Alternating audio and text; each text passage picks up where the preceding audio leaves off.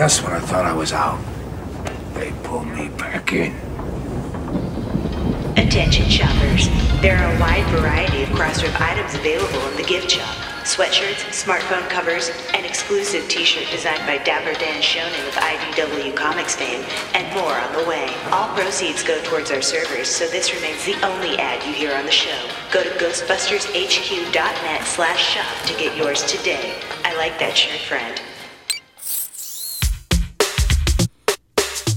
Hey there, fellow conductors of the Metaphysical Examination, and welcome to the Ghostbusters Interdimensional Crossrip podcast for the week of January 21st, 2019.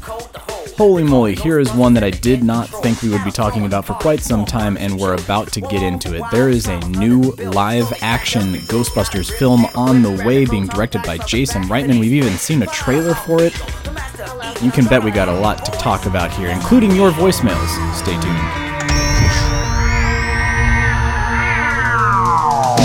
Still Playing with Toys presents the Ghostbusters Interdimensional Crossrip, the biggest podcast since 1909. So great. News, interviews, and commentary on everything Ghostbusters. Are you the key Here are your hosts, Troy Benjamin and Chris Stewart. You know, it's just occurred to me we really haven't had a completely successful test of this equipment. Oh, we have fun. Uh, yeah, let's let's get into it uh, because Well, where to begin? I, I well I feel like I was, I, I got your rundown, and I was half tempted to give it like numbers next to each one, and then break out the dice, and I would just roll Uh, Yeah, the dice, and we'd that's the start there. I think so. Here's here's what I need to say. Very very top at the beginning of the show here. I feel I actually feel genuinely bad for IDW Comics because all of this happened on the day that their Sanctum of Slime one shot came out. Which Yes. which is it's unfortunate because here we are. We're about to talk for uh, God knows how long we're going to talk for here, Chris. Um, and it's not going to be about the 20th anniversary, you know, Yeah. IDW 2020 uh, one shot, which I'm actually I've I, I've read. I love it. Uh, the art is incredible. Uh, I, I I will Yeah. say I am surprised how much I like a Sanctum of Slime tie-in. Again, with all of the. Um, the, the the connotations of the game that we have talked about at great length in, in- Yeah. in, previous episodes. Um, but the bummer is this this news, this huge bombshell news that we're about to talk about here, um, happened to fall on New Comic Book Day, and Yes. uh, I I could see like Tom Waltz sending texts out or not texts, uh, tweets out, and uh, and, and just like trying to in in the the general chaos, the cacophony of like, oh my god, this new movie's happening, and. He's like. Guys, also there's there's a comic that came out today. Please go buy it. You love Ghostbusters, go buy the comic. It uh, it's funny that uh, uh, I'm not near my comic shop, uh, not until next week. But I often, because of timing, get the digital through the IDW app. Free plug. It's handy. It is, Get the, yes. Get the IDW app. Um, actually, it's really growing on me because I got it just so I could stay like immediately timely rather than having to Yeah, rely on this here the comic shop for Yeah, Ghostbusters exactly. stuff. And I look at the new this week, and every there's a couple more. It's like I got an extra ten bucks, right? but uh, uh, this week it turned out IDW, uh, the Ghostbusters 2020. It was my breathing room. Like got through Wednesday and then downloaded. Someone's in the middle of download it, and then yeah, in the evening I just like I need a ah, and just wrote. We can talk about it more, more later, and I agree. Yeah, it's, yeah. it's surprising how much kind of a underwhelming up to revile, depending on where you fall on a on a spectrum team in the Ghostbusters universe. Kind of, it's getting its second chance with the with the uh, Burnham and Schoening gang there. Um, Yeah, which is one. I mean, knowing that they poured all of that work into the story of of Sanctum of Slime, it's nice to see that they can kind of continue that, even though they, the game did not do as, as intended. But I, th- I um, think I yeah. think Tom capitalized on it as best he could. Uh, put out a lot of sketch stuff along the way for what's coming up for the April comics. Uh, which, and that's, by the way, the good news. The April comics are going to help too. Yeah. Shout out to Mr. Michael Tanaka, who immediately sent us an email on Monday saying, uh, "Gentlemen, those four are coming out in April, not in June."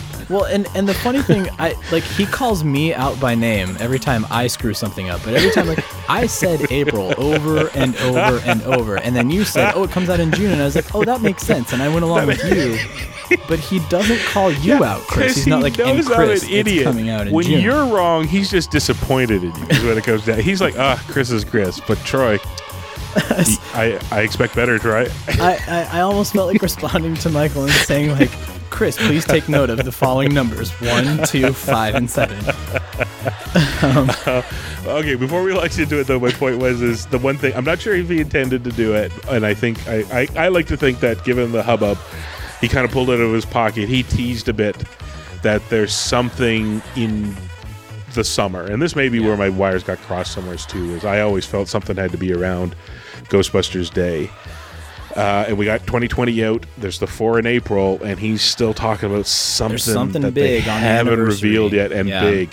So in my heart of hearts, I'm hoping it's uh, the movie continuity gets a book, but that's just Yeah, or or some sort of a I'll prequel. take anything, but- like here's yeah. here's the thing: knowing how Oh, that's true. they this there's been some ramp up and we're going to get into that when we hop into the news segment here but Hmm. for this new jason reitman movie it's been in pre-production for quite some time now Quite so Quite there's some actually time. lead time for them to do a prequel comic that if you're at You know what? FanFest and Yeah. you get a little like precursor to um, you know things things that they can't show on screen. Uh, our our friends at Yes have some. They posited, oh, there's going to be like a, a Watchmen uh, montage at the beginning of the movie that's going to get us up to speed on what happened in 30 years. What if it's a maybe not. prequel comic? That's my Yeah. thought. But uh, that still ca- that still counts with my bet, though. That's, It that's does, a it does. That's a movie continuity uh, book. Yeah, but you're right. continuity. I never even thought about that. Yeah. There is a 30 year jump between Ghostbusters 2 and now. I mean, it's kind of if you look at the the 2009 uh, uh, Star Trek that J.J. Abrams did, uh, the comic actually is the one that sets up why Spock is traveling back through time and so on and so forth. So, uh, Yeah. it, it it might it's feasible, it's possible, but and here we I are, we're getting yeah, into the yeah, meat yeah. of our conversation, Okay. which I knew was going to happen. I immediately Yeah, knew we were I going to be like, oh, we're going to do a little warm up, and like, no, dude, we got to talk about this. So, um, so okay, so r- real quick, um, some housekeeping stuff here at the top. Uh, yes. Uh, we had no idea that this was going to happen, as evidenced by last week's episode, and everybody was listening to last week's episode. Like these guys have no clue what happened this week. They don't know. Yes, uh, we, we did not know on Monday No. what was going to happen on Tuesday and Wednesday. Uh, obviously, if you listened to Monday's episode, um, and then the other thing that I saw was, well, why didn't you release an emergency podcast? And uh, I, I tried to clarify on social media as best as I could, but um, the announcement happened on Tuesday. A trailer dropped on Wednesday.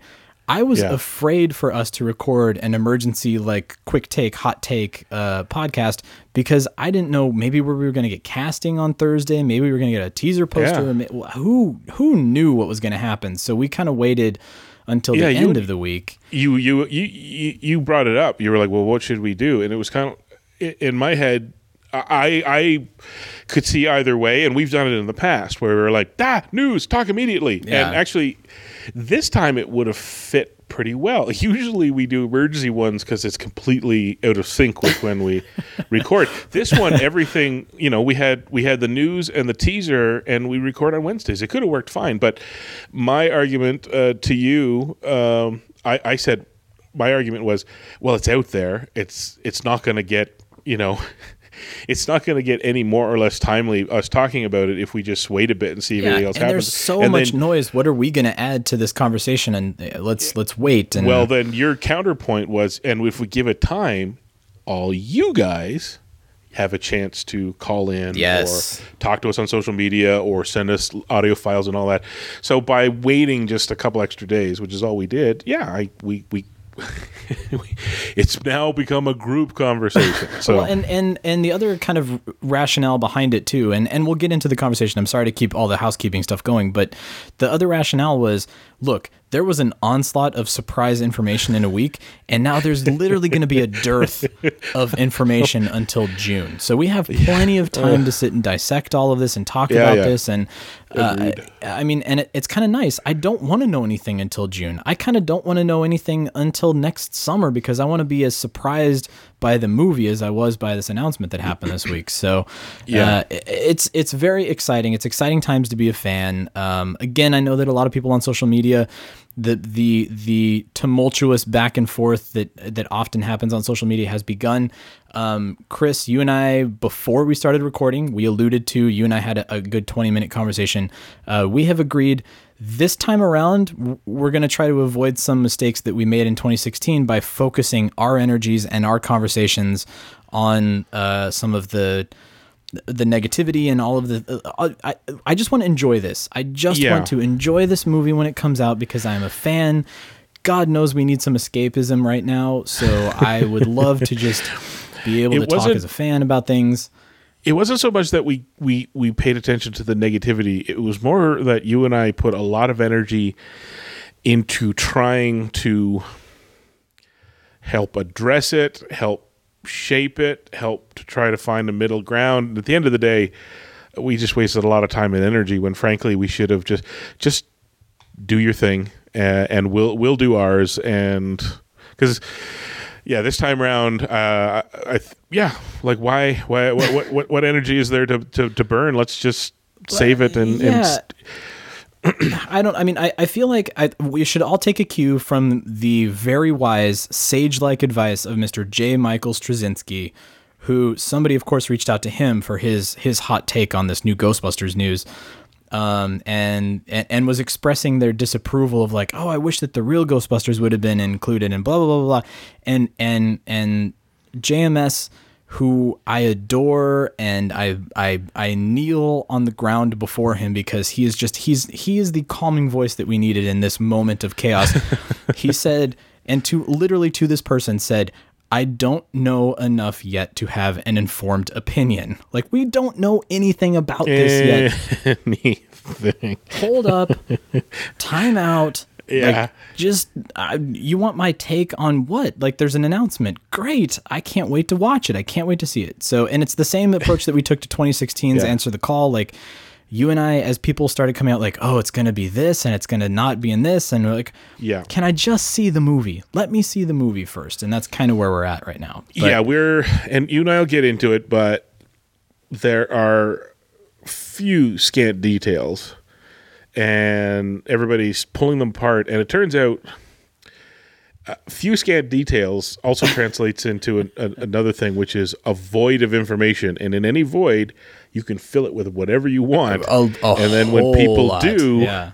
fights break out. So it's just no there's no i think between you and me uh, you and i you know it, we can we can we can we can tell when stuff comes along that is you know on absolutely solid ground if it, stuff comes along like they announce casting or whatever then yeah we'll address it rumors come along we'll assess it as we always do but i think there's not much point let just the, Yeah. if if if there'll be anything i don't i don't expect anything until june i i think they I think they have their ducks in a row. I mean, they proved that they managed to plant. I mean, it's impressive when you think about it. Oh, this is this is all so orchestrated that I I know that there are people that are, are very proud, even even if their uh, things aren't going quite according to plan. I know that this is still all planned out. That they've all got everything sort of Yeah. uh, parsed out until June, and um and and it's very funny. The timing of everything is perfect too, because by the time June rolls around.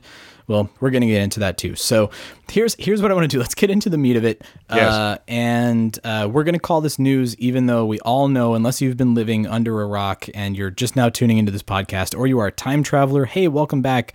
How'd the mission go? Um, Ghostbusters is coming back. Jason Reitman is directing it, and it's going to be in the continuity. And we're going to call that the news right now. Here we go.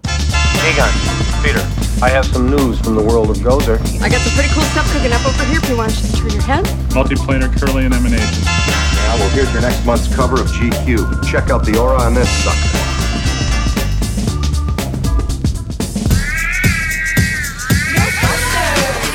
we have the tools, we have the power.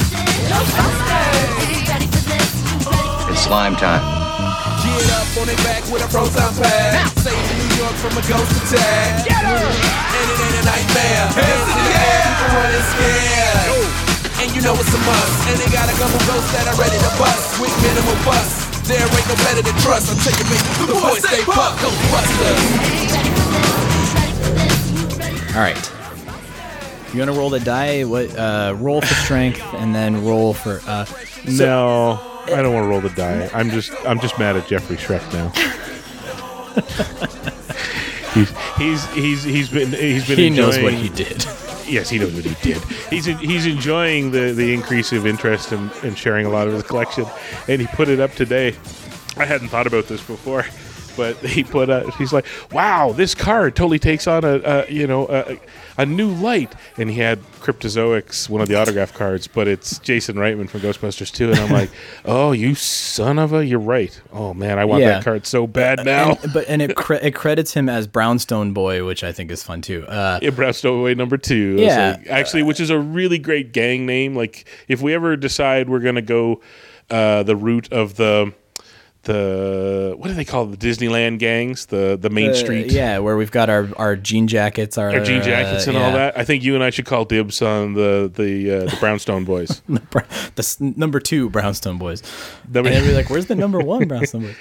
Shut Um, up. But uh, so yes, so I, here's here's how I think we should sort of break things down. Um, I think Yeah. at the top of our conversation here, we should talk about things that are concrete, things that we know, things that we have seen. Um, Yes. Then you and I will do our wild speculation about what we think all of it means, and we will very clearly define when that becomes uh, wild speculation, irresponsible speculation, some might say. Um, and then what we'll do is we'll open things up to your voicemails because um, you flooded our phone lines. I have not seen our voicemail uh, as full as it was uh, this week. So, um, so it's I was it's actually joking earlier. We've we've cracked it. We now know what it takes to get you guys to call in.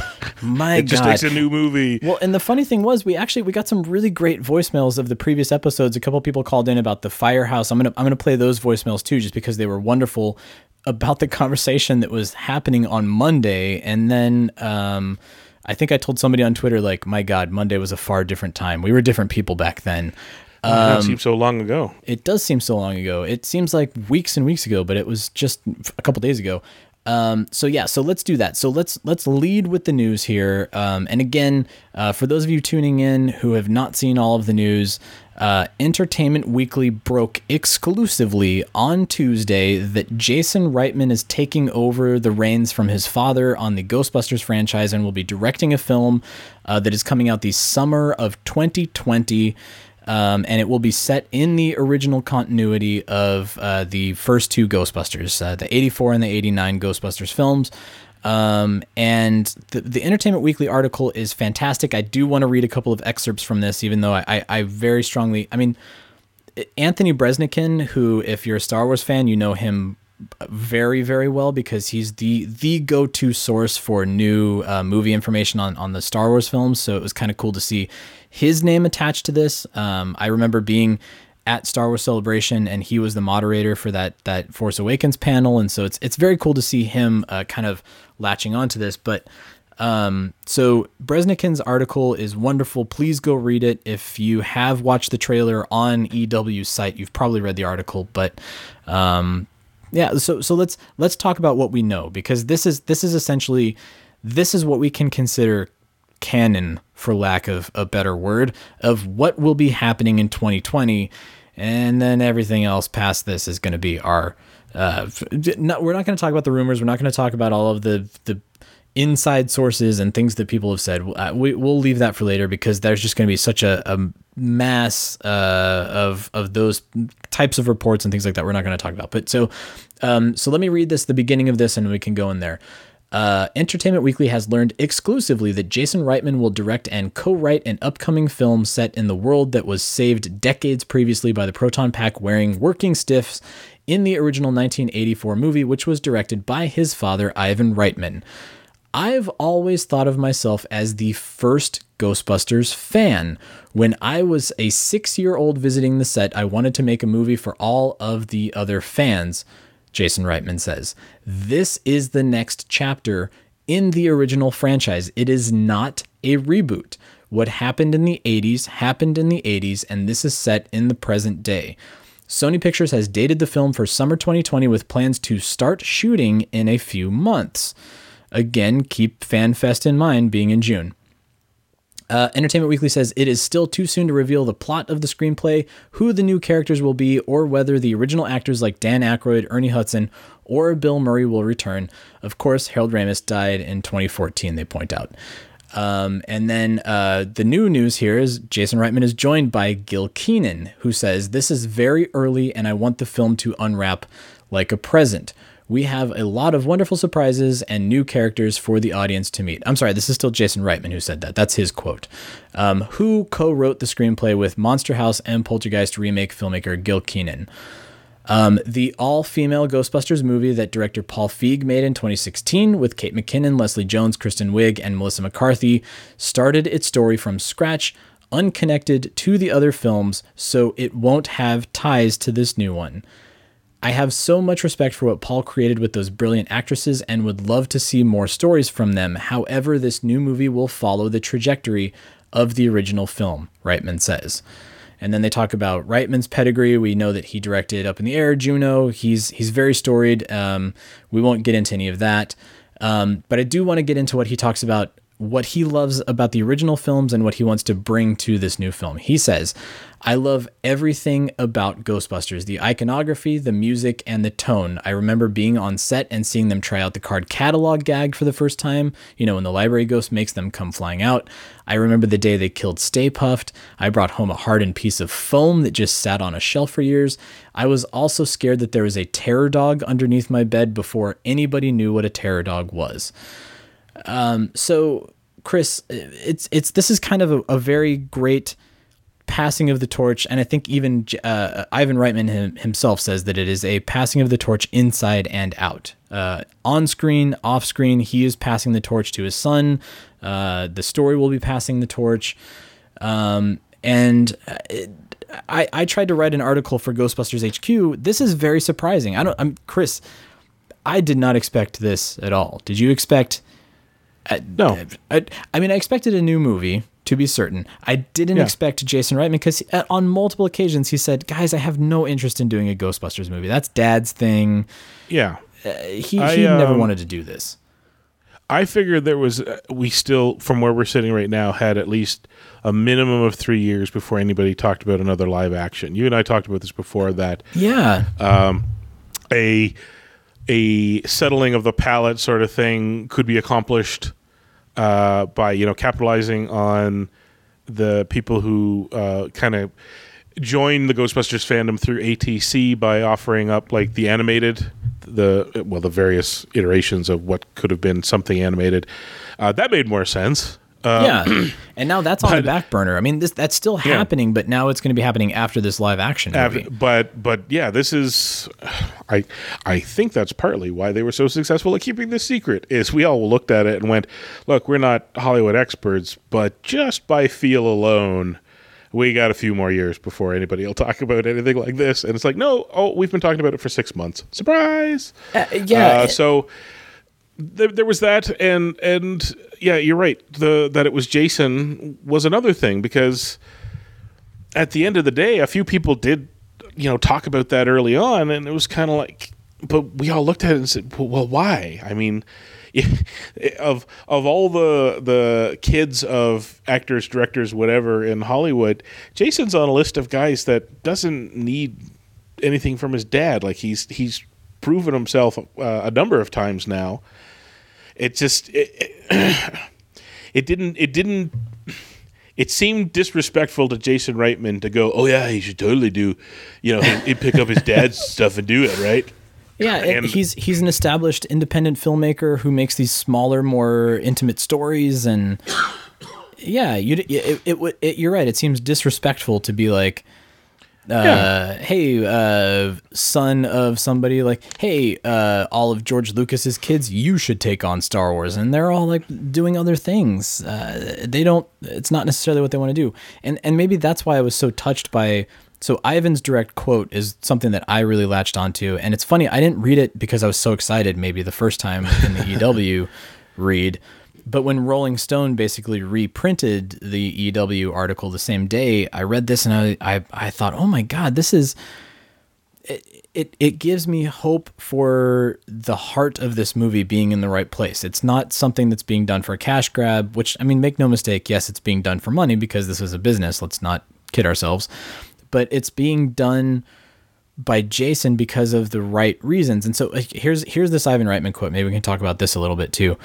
Um, he says, uh, of Jason, he says, it was a decision that Jason had to come to by himself. He worked really hard to be independent and developed a wonderful career on his own. So I was actually really surprised when he came to me with Gil and said, You know, I've been saying for the last 10 years that I'm the last person who should make a Ghostbusters movie, but I have this idea.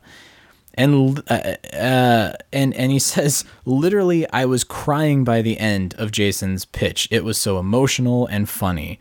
Um, so you know, I mean, it Jason's bringing what he brings to it. It's it's in the same way that the Marvel Studios people, you know, when you bring James Gunn to a movie, you you anticipate James Gunn is going to bring his sensibilities and his tastes and his storytelling to that particular movie. You know, much in the same way you hire uh, the Russos. You know that they've got that kind of quirky sense of humor and they can Yeah. handle these kind of things. Um, it's it makes sense. It makes a whole lot of sense. And of course, because his last name is Reitman, it makes even more sense. But that's a totally different story altogether. Well, it's it's a, it's uh, it's not that it makes sense. It just it certainly feels comfortable. In, Yeah. in, in some weird ways. What I liked about Ivan's quote is it revealed two things. It it's it reinforced that Jason really wasn't considering doing uh, Ghostbusters. It was just you know it was he he had he had decided that he wasn't really no that's okay. Uh, and at the same time because of who he is and because of his connection with his dad and being there with the production of the first ones and you know having grown his own sensibility somewhere along the way you know he got a, a spark of an idea a spark of an idea that based on ivan's quote i don't know anybody else could have come close. Because what it sounds like is that being for lack of a better term embedded in the, the reitman family and you know Yeah. being deeply rooted and connected to the people who worked on the the first two movies he kind of had an, an emotional angle that Yeah. others would have had to partly artificially create whereas he kind of he got it because you know it was it was uh, in, more instinctive to him and like ivan's quote was not like I, I was crying by the end because you know, my son's come home to my movie franchise. No, he was crying because of the pitch. Yeah. Jason and, and uh, Gil had an idea that that you know they've been working on, and when they they ran it by, which is where you and I, when we get to the speculative part about what it is, I, I have some suspicions about what it is, to be honest. Um, Uh, yeah, and as do I. And I think I think maybe you might be aligned with where I'm at too. But but yeah, but I I I, I think well we've proven over and over again for the last you know 25 30 some odd years everybody's got an idea. Everybody's got an idea uh, for a ghostbusters movie. I i think it's a very short list of people though that you know hung out you know uh, with ivan reitman hung out with harold ramis you know knows you know, know knows the creative team that worked on those movies. And Yeah. and lived it well, like and from and, straight and from knows, age of six why up. other attempts haven't worked. Like that's the other thing too. Yep. That uh, he knows why the the Sandler Farley Chris Rock version didn't work back in the '90s. He knows why Yep. the the Ben Stiller uh, Apatow version didn't work later. He he knows all of the attempts that have been made in the past, and he knows the pitfalls that they uh, uh, they encountered and why they failed. Yep. Um, eh, which probably informed whatever this pitch was when he's wherever he was inspired by this he's driving in his car uh, down sunset boulevard and all of a sudden goes like oh my god this is a great idea for a ghostbusters movie he he's being inspired and informed by things in the past that he knows don't work which is kind of wonderful too you don't really Yeah. get that opportunity with other people which is nice what I also like is his bit about I was, I- and it's it's a completely legit claim to fame. We hadn't even thought about it because he doesn't he doesn't talk about Ghostbusters much, but he's right. He he knew what a terror dog was before anybody else had even heard of it. Right. So when when uh, recently Dan Aykroyd tweeted that that Jason was you know fanboy number one, it was like, oh yeah, I guess he kind of is. Yeah, he was he was Um, six years old and on the set, and he was seeing all of this stuff before any of us saw it. Yeah, and was, absolutely. and what I love about it is it's kind of implied is that he and I think this goes a long way to to backing up this this this thing that you and I are circling around about he had a very uh, family based idea to to this idea is that you know when you when you're on the set as a kid of six and all, and he he's not kidding when he says you know he was a fan like the rest of us with those movies, like the rest of us, he never stopped thinking about it because Right. obviously Yeah. somewhere's along the way he's just like. You know, I'm making, I'm gonna, I'm working on my movie about, you know, American politics, and I'm having a sandwich, and I'm daydreaming about Ghostbusters. And then he has, like we all do, he's like, oh yeah, that's a cool. I, I like that. It's not like he sat down one day and said, and now I will think of an idea for Ghostbusters. It's literally he had a fanboy daydream and went, ooh. I, Oh, and I know a guy. That's the nice thing about him is he's like, I know a guy that I can talk to and make this happen. Um, it's it's Yeah, Hollywood. It's not was- about what you know. It's Twitter. about who you know. I was, yeah, I was joking on Twitter. It's like, Jason, do you know the original director Ivan? Have you met him? Have you talked yet? it's like, it's like, uh, I saw that. I saw that, and then I saw somebody responded to you like, "Duh, it's his dad." it's his dad. Yes. Well, And- and- thanks, internet. Sarcasm's dead. Yeah, Um, there there's a great uh, uh, I think it's Superman. It's a Superman gif of like a joke flying over somebody's head, and they all watch it. And I was gonna post that, but um, but yeah, I mean it's it's kind of amazing. It's it's kind of the best uh, scenario if if you don't have Ivan himself uh, directing the film and and sort of shepherding things creatively. If it is somebody who has this pedigree and and I know that there are a lot of cynics out there like, well, it's total nepotism. Uh, I think um, was it John Kasdan? One of the Kasdans said, and they were kind of joking, like, I need to reboot the Accidental Tourist and the Accidental Tourist uh, universe, and I'm just going to take my dad's uh, stuff and just play with it. Yeah, which was- is funny because he worked on Solo, which is him basically working on his dad's stuff. But anyway, It- yeah, because he was joking that. Uh, uh, speaking of uh, fanboys with their own Ghostbuster script idea, um, oh, the Max Landis uh, joke. Max Landis Yeah, is doing yeah. American Werewolf in London. He's like between that and Jason Reitman doing Ghostbusters. I think it's time to dust off the accidental tourist. It's Uh, yeah, but you know the, the funny thing about this, and again, you're supposed to, as a writer, you're supposed to write what you know, right? That's rule number one that you hear in elementary school. Write what you know, and and here is a young filmmaker who was trying to make a career. He was trying to make things of his own volition, even though his dad is Ivan Reitman, and he did so, and he made, yeah, you know, Juno and Young Adult and Up in the Air, and Up in the Air got a ton of of critical and and um, uh, financial uh, uh, success, um, and so he he proved himself and and could do his own thing. He doesn't have to rely or rest on his laurels uh, based upon his dad. So it's uh, all the people that are kind of bringing up the nepotism thing. I'm just like, yeah, whatever. He's he's established himself. This is he's moved on. It's not uh, somebody made a Sofia Coppola joke, you know, that she's going to do Godfather four. Yeah, weirdly, I think I think it's the flip side of where it was disrespectful to assume he should do it before.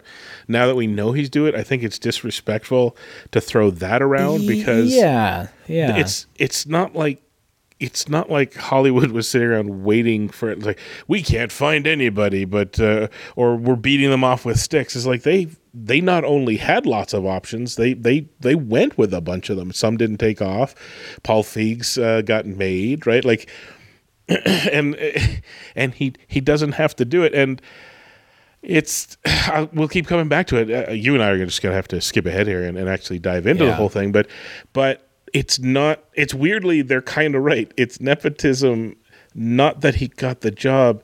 It's nepotism that he knew what story to tell. Uh, Yeah. Like I said, none of this. None of this is affirmed yet. But based on the fact that Ivan, he made Ivan cry. And let's be honest, you and I have well, I've joked about it, and you've laughed at it. That Ivan is the grumpy, grumpy old man of Ghostbusters. That's right? true. Like, Yeah. he and he made the grumpy old man of Ghostbusters cry. Like we're talking to him about stuff, and he can't even. He can. He he'll. He's nice and he'll talk to us, but man, couldn't even raise his pulse about about stuff about Ghostbusters. Uh, Yeah, which And there's going to be his- subtext in this. There's going to be a lot of subtext in this. his yeah. son made him cry. He has an idea how to take arguably, you know, Ivan and Dan's and Harold's biggest, you know, story, IP, franchise, characters, whatever, and did something with them that he made Ivan cry. It's like, well, damn. Like I said, I don't know that anybody. I, you know what? Maybe ah, fine. If there's a, if there's a 2010s pop culture Orson Welles out there. Maybe he's you know some clever dick could have come up with an amazing story. Uh, and who knows? Maybe you are out there, and I'm really sorry you haven't managed to work your way up through the Hollywood uh, ladders in time, sort of thing. But I, I honestly, I don't know how many people could. It, they're, it's insulting, and they're right all at the same time. That is kind of nepotism, not just not in the way they're putting it out there. They're putting it out in an insulting way, like he got the job because he's his son. It's like, yeah, well, no doubt when he raised his hand, that kind of helped, but he still had to pitch an idea, and they had to go, not only go, that's great. Ivan has obviously responded to it very strongly.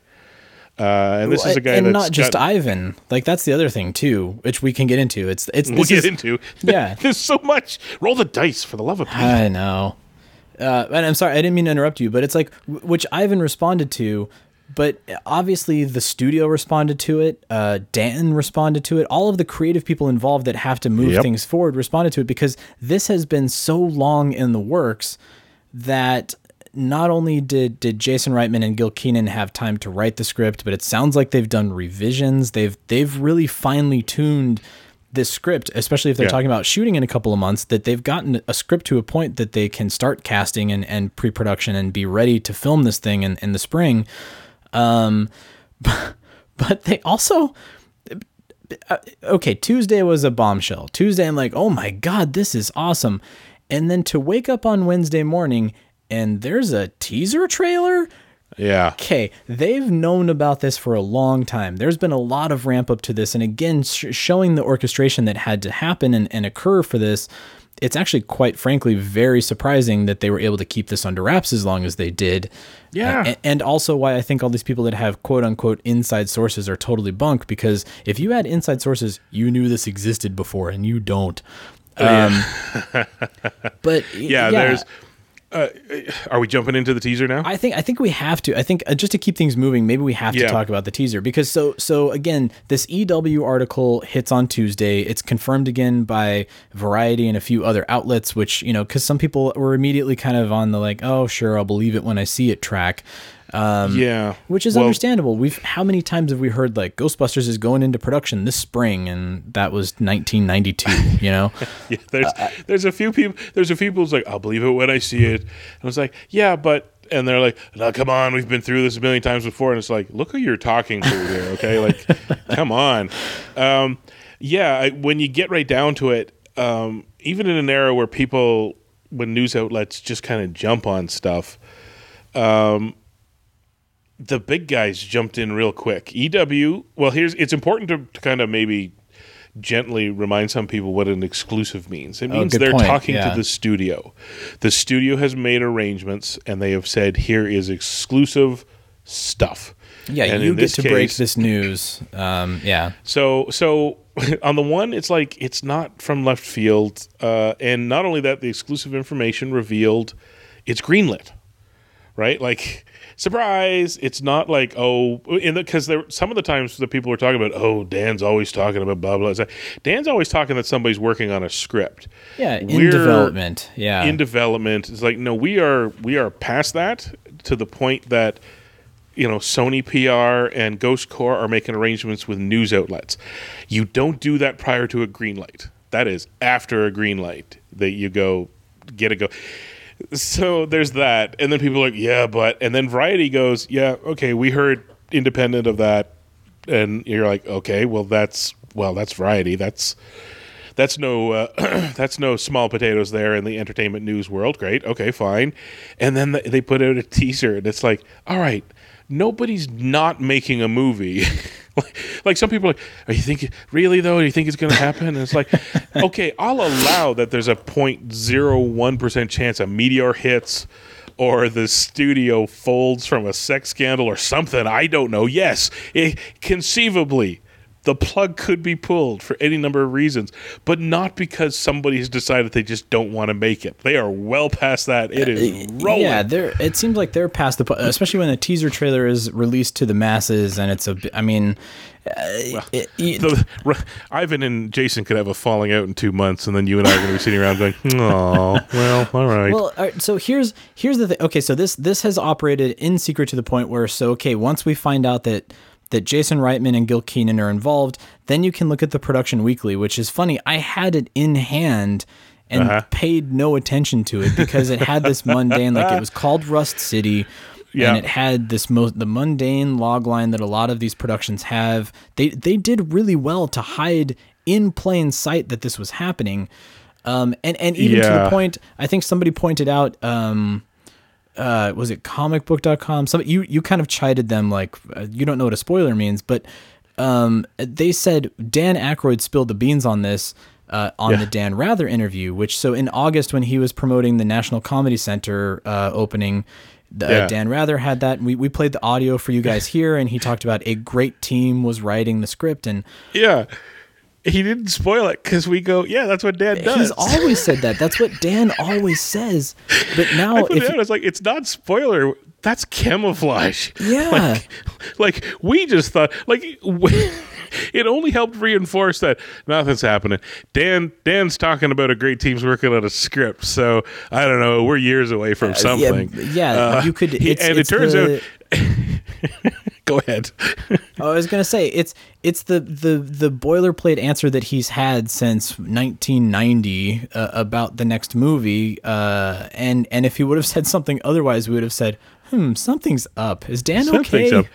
Yeah, Yeah. like if he had said there's a great teamwork on it, I you know I don't I don't want to let any details. I, I don't want to name any names, but Jason Reitman, wink, wink, and we all would have went, huh? Yeah. What? What?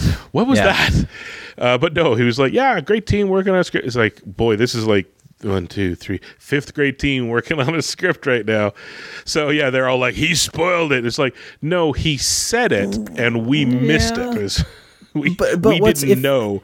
And if you do, if you sit and you connect all of the yarn on on the wall here to all of the photos, yeah, it makes sense that in August when this the National Comedy Center opened, Dan was Yep. talking about Jason and Gil writing their script, and then uh, we now know again, uh, thanks to uh, Kevin Smith's podcast with Jason Reitman, uh, Kevin confirmed that he knew that Jason was working on it, and he did a podcast in December where uh, apparently he was going to film this teaser trailer the day after. So we know that the, the teaser was filmed in December.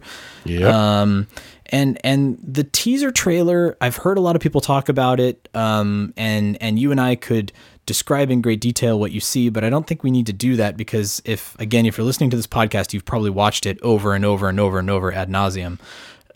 yeah. But but what I thought we could do is kind of talk about what we can glean from the trailer, the teaser trailer, that is, uh, in Yeah. terms of not just uh, we'll we'll talk about story in a little bit because I think that is when we start to venture into our speculation discussion. Uh, but in terms of tone and in terms of cinematography and in terms of again the music, everybody calls out they're using Elmer Bernstein and Elmer Bernstein's uh, themes. So Yep. um, we're we're returning back to the roots musically, so to speak.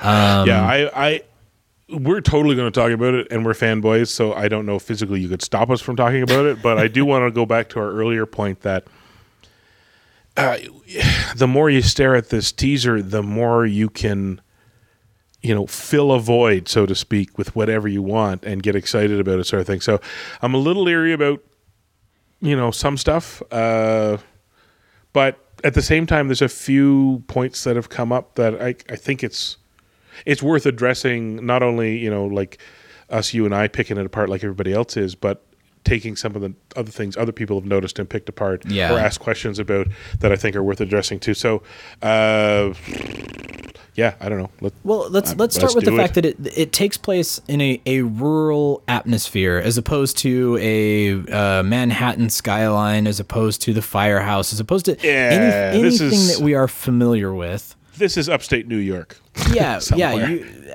and. And, and a lot of people have been quick to point out, like, well, you know, in the first movie, Ray talks about his family leaving him that house. Is it the, the Stantz family estate? I don't know. Could. It could be. It could not be. It could be the Spangler residence. Maybe he's like a Doc Brown recluse that uh, took all of his stuff and something happened. Yeah. We have no idea. But it is it is of note that they're really striking a tone here that is, uh, and it makes sense again knowing. Uh, Jason's sensibilities of a smaller, more intimate, character-driven story, and Gil Kenan's sensibilities of like Monster House, the kids in the neighborhood having to deal with these strange goings-on, um, I'm, I'm just I'm ignoring that that Gil did City of Ember just for a second, which is a totally different kind of out there uh, type of, of of movie, but Bill Murray was in it of note.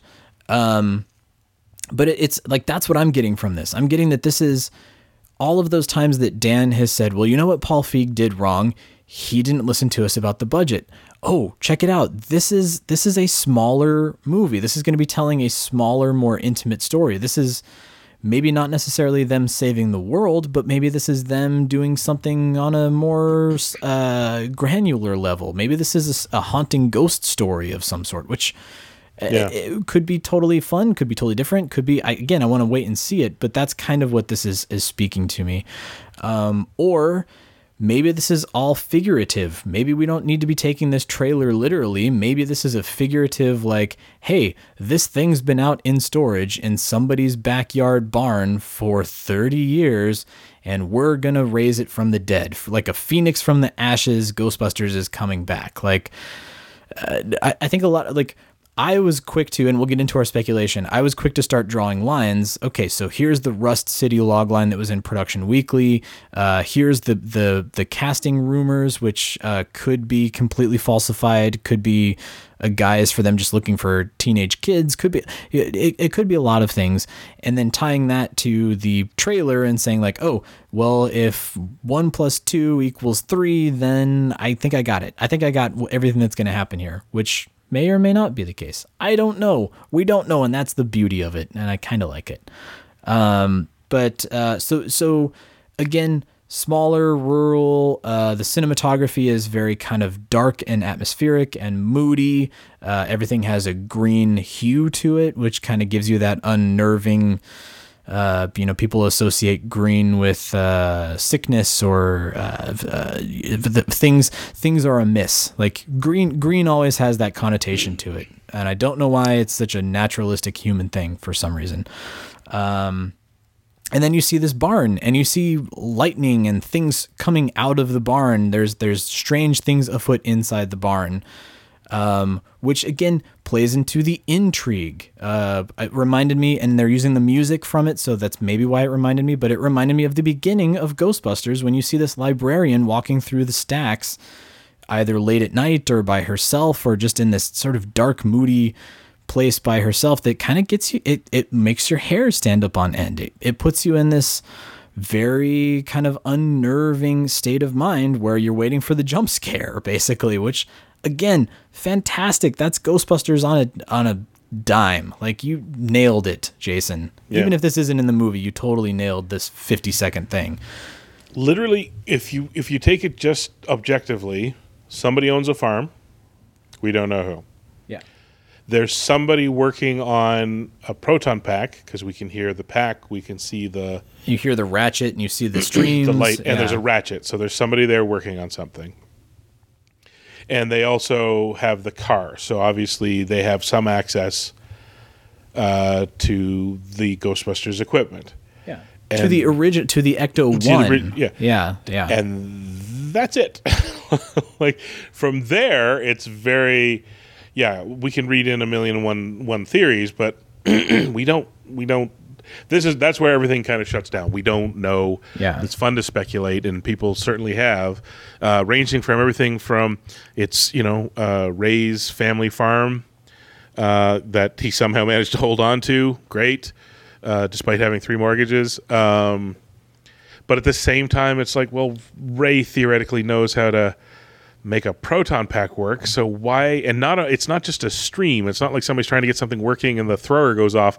This thing is working wrong. Like it's not streams. It's putting out multiple Something is- paths. yeah, It's like something is There's no Yeah. there's no director to it. That it's just literally if if the proton pack is an atomic lightning gun, whatever keeps it into a single beam is not working because it's it's lightning bolting out into multiple directions, and surely Ray would kind of. Uh, but then some people point out, yes, but Egon's probably not there, so the guy who built it, who's the expert, is there. yeah, like, that's a good all the way up to Yeah. people. People were like, well, maybe it's somebody who's you know over the years you know, maybe they're a fan or a villain and wants their stuff, and they wherever they could, they got their hands on the equipment and they're messing around. And then somebody else said, "What if it's Oscar?" And I said, "Okay, we gotta stop now. this is." Well, and, uh, and what's funny is you and I are about to go into our wild speculation too. Yes. but we won't stop until it. Yeah, Um, the one thing that did come up that I think is worth addressing, uh, I, I think the Nerdist did it, uh, and a couple other people pointed out too. It was quite natural f- uh, uh, for people who just kind of know where to go. Oh, you know, it's movies. You do what you do, sort of thing. Yeah. Everybody's like, why is it the original Ecto One plate and not the Ecto One A? And it's like, it's a million different reasons that all come down to putting the one A on it is a nerd like fanboy thing that we would all love and appreciate. But at a certain but a certain level what they want to show off was the the prime logo yeah. so The- you the want original, the- the original yeah. logo. If you're gonna have the original logo otherwise you'd have people going why is it the 1a logo or the 1a license plate and the the old logo? Like you just and then people start naturally asking were they two different vehicles? Well no probably not. They they did one they took the original and so why is it back to we don't know. It just for the for the one minute story visual storytelling they're trying to cram into it all they want to sell us on is the original ghostbusters. Uh, so we get the car with the original logo and the original plate and then once you start asking questions about well how does that fit with two it doesn't it's just it's a teaser and it makes more sense to do it this way like it's yeah, they don't they don't have that time to explain. Well, they retrofitted the car after the 1989 uh, incursion back to the original form and blah Yeah, blah blah. because Like, somebody somebody then went, yeah, but remember, there's the video game, and they put it back to the original logo, and somebody else said, yeah, but the license plate was put. I was like, okay, we gotta stop, we gotta stop. like, although I do love it because what it means is more and more and more. Ghostbusters is building up into a complete Star Wars universe where That's fanboys true. consider, ah, yes, but in the second chapter save uh, file of the video game, Egon blinks twice, which means like we're totally we have enough Uh, which built is either we, good or bad. I don't know. Oh no, I haven't. no, no, it's not either Yeah. or. It is both all at the same time. it is Schrodinger's nerd cat, is what it is. I we mean, are. and, and it could it could be quickly explained away as in 1989 when we saw the Ecto 1A, that was a second car, and and, and Ray or whoever placed the original car in place the original in storage, barn. where Yeah. at his mom and Who dad's knows? barn Yeah. up in upstate New York. Like, there's Yeah. a million one. You're right, and uh, again, it goes back to that thing that in an empty uh, vacuum, you can put whatever you want in there, and it fits just fine. Yeah, totally. So, uh, all right. I mean, I feel like we're we're on the cusp of we have to do it, and knowing that we're almost hitting the hour mark here, we, we should get it. into it anyway. It. So let's get into our wild speculation mode because I feel like uh, that's that's part of the fun. I've heard multiple people say that God, you know, in in 2016, that speculation ramping up to the movie coming out, that was some of the most fun. Like, could it be this? Could it also be this? Oh my God, Yes. what if they did this? Whole lot of fun. We wouldn't be nerds without doing that kind of thing. So uh, again, I do. I, I wanted to put this this strong landmark from this point forward that this is all speculation. This is us just talking as fanboys do. Uh, this is not. I mean, it's obviously rooted in things that we've seen, but it is not rooted in any type of tangible. If you're writing from the Daily Mail, this is not your exclusive. Do not print this. Um, okay, well, who goes first? Do you want I- audio I rock paper scissors it? Uh, I, I want to hear. I feel like I've done a ton of talking for some reason. I want. I want to hear your your theory of let's let's just say like what, if if you're in the elevator and you're having to pitch, you're Jason Reitman talking to Dad, and you guys are in Toronto going to the Toronto International Film Festival, and you're like, "Hey, Dad, by the way, if I were to do a Ghostbusters movie, it would be this." What what are you saying based upon everything that is is in front of us? What have you said to your dad? Well, I don't. I can't be Jason, um, and unfortunately, part of me is is inclined to parse information into likelihoods. So, I don't. I don't have a script or an idea or anything like that. What I what I have more is, I think the casting call for kids is not misleading so much as the kids are are the the young version of the next generation. It is there is some sort of uh, early setup to the people who will will take the torch and run with it. I don't think we're. I don't. A lot of people are like, oh, it's Stranger Things. No, it's not Stranger Things. Well, yeah, it's not we're- and and we should make so. That's the other thing we haven't talked about is that there was this casting rumor that Yes. uh, that there were Two casting rumors. they're looking for two male and two female, Two female. teenagers. So uh, uh, there's, I, I feel like we need to make the distinction between teenagers and kids. Like teenagers could mean Red Dawn. Teenagers could also mean Stranger Things. You know, Stranger uh, Things. yeah. Well, yeah. it- it- with a grain of salt, that that one site uh, we cover, we don't cover. Oh shoot! I should have written it down. Uh, if the Daily Mail was complete nonsense, that was recycling old material as new material and making me frustrated that I walked into that one. Um, this other one could be nonsense, but at least they're presenting nonsense that could make a little bit of sense. They kind of went further, which is there are two ca- of the the two male, two female. There are two characters. One's a boy that let's just say is kind of Ray esque, and then the, the other is a girl who is let's just say kind of uh, Egon esque, and they're 13 years old. So I don't know how valid any of that is my head is my thinking is, is if you're casting that like if you're putting out a casting call what you're looking for is fresh faced young kids but they're not going to lead a movie per se. Um, that sounds a lot uh, like uh, kids in the uh, doing the math somewhere's in the 90s so then somewhere's in the 2007 2009 somewhere in there sort of thing who are now you know who are 13 then are now early 20s to mid 20 somethings in the modern day we, here's- we see here's a little flashback or something. Yeah, flashback yeah. of how it, it is Stranger Things esque in that there are four of them, two boys, two girls. Uh, not that that's the Stranger Things configuration, but that they all meet and become friends at the age thirteen. Uh, and then I think then that uh, that carries forward. Hell, why call it Stranger Things? We could call it like it's it's it.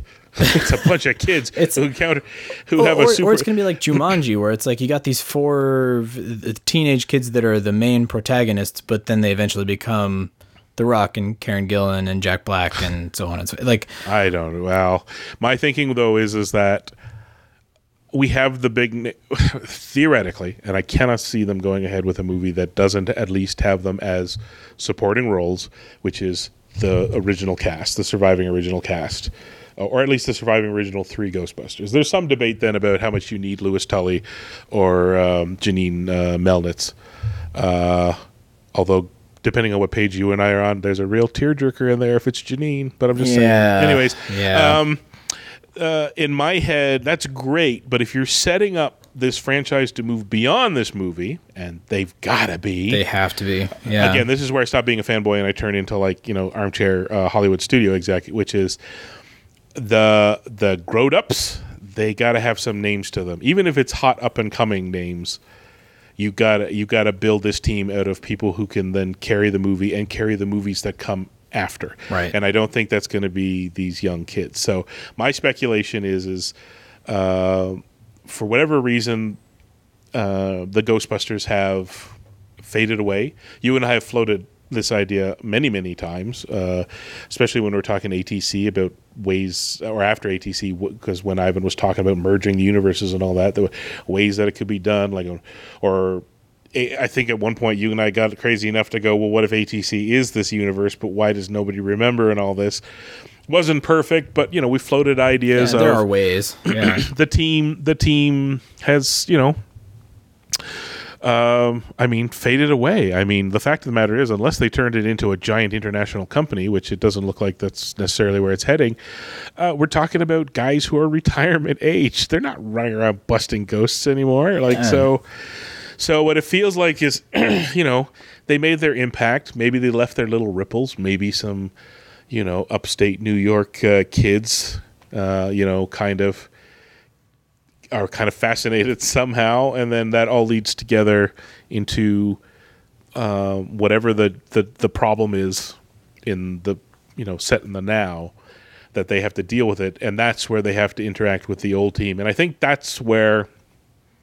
See, this is the thing that people kind of f- forgot because they kept talking about it even after Harold Ramis passed was we want a passing of the torch, and I'm like that is going to be heartbreaking. Yeah, yeah. It's one thing That's if a, a bunch comedy, of like that's- yeah. No, it's a one thing to have like 40 year old Ghostbusters go, "Hey kids, come on, you're the next generation." to have and and Dan's kind of joked about it, right? Like the eye patch and a peg leg and all that, yeah. and, and and and Murray wouldn't come back unless he was a ghost, which then later just kind of everybody looks at that bit and goes, Ugh.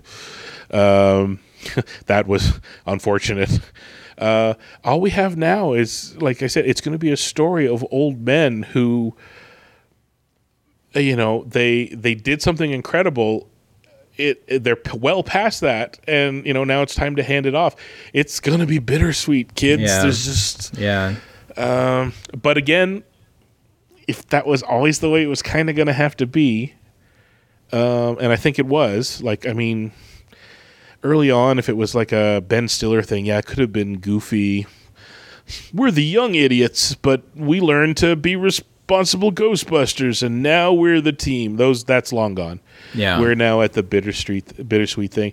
I think a guy who makes Juno or Up in the Air, all that. Yeah, I think, I, th- I think this is where you and I are on the same page. Like a guy who's got to tell that bittersweet passing of the torch with one man down. Uh, Yeah. I think Jason's the guy, right? Yeah, it's and that that may be where Ivan where it tugged on the heartstrings, where it's like, Yeah, oh, exactly. facing my own mortality uh, as I right. approach my seventies and so on and so forth. Uh, Well, podcast Yeah. high five. Because yes, Yeah. you and I were both on the same page. Um, Yeah. Oh, exactly. So you tell me what's like. I said, mine is very broad.